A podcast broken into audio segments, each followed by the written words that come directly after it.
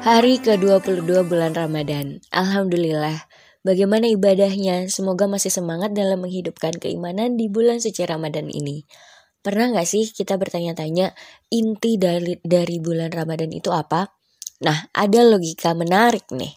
Kita coba melogikakan inti dari bulan Ramadan ini. Baik-baik, yuk simak.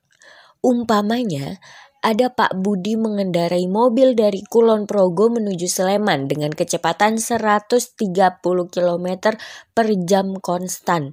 Jadi selama di perjalanan gak ada ngerem tuh si Pak Budi. Pak Budi lanjut terus jalan dengan kecepatan konstan 130 km per jam ya. Ingat, Pak Budi mengendarai mobil dari Kulon Progo menuju Sleman kecepatan konstan 130 km per jam. Sementara itu, ada Pak Tono. Pak Tono ini mengendarai mobil dengan tujuan yang sama dari Kulon Progo menuju ke Sleman dengan kecepatan 120 km per jam tapi nggak konstan. Ada remnya kadang naik juga kecepatannya kadang turun. Dan ada remnya juga nih Pak Tono nyetir mobil. Kira-kira siapa yang bakal sampai duluan ke Sleman? Ayo Siapa duluan, Pak Budi atau Pak Tono? Kalau pakai hitungan matematika, udah jelas nih Pak Budi yang nyampe duluan. Karena jelas kecepatannya lebih cepat dari Pak Tono. Kan Pak Budi tadi kecepatannya berapa? 130 km per jam konstan lagi. Tanpa rem pokoknya gas terus. Kalau menurut logika matematika, hitungan matematika ya jelas Pak Budi akan sampai duluan dari Pak Tono. Di mana Pak Tono kecepatan mobilnya cuma 120 km udah gitu nggak konstan lagi. Gitu kan? Itu kalau pakai hitungan matematika.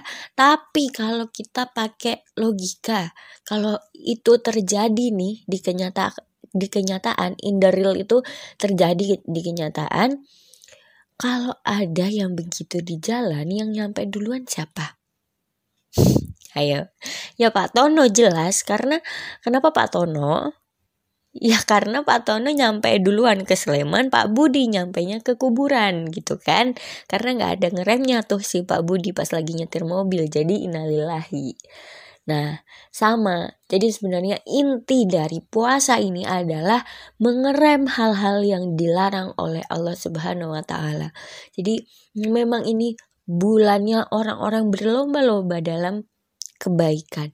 Tetapi ada juga yang lebih penting yaitu apa? Mengerem hal-hal yang dilarang oleh Allah gitu. Berani mengatakan tidak atas maksiat. Jangan berpikir bahwa ah ya udahlah puasa ini, udah sholat ini, tapi ternyata maksiat masih aja jalan. Kan itu kan namanya sia-sia. Kalau berat meninggalkan yang buruk, coba perbanyak bercengkrama sama Allah, ceritain semuanya.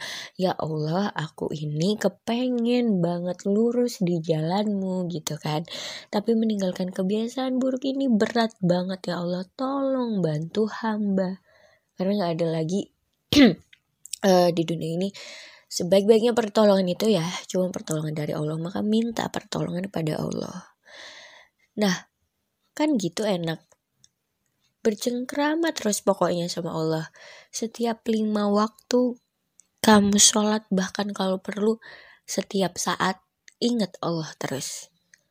Gitu. Menjadi taat itu memang nggak mudah gitu ya.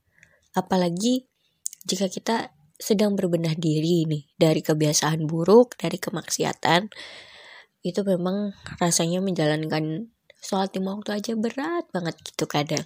Tapi berusahalah seberat apa pun. Allah maha melihat masalah diterima atau tidak.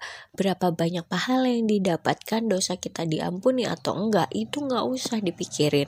Teruslah percaya teruslah berprasangka baik teruslah memohon ampunan berusaha ceritakan semuanya pada Allah dan berserah. Wallahu a'lam bishawab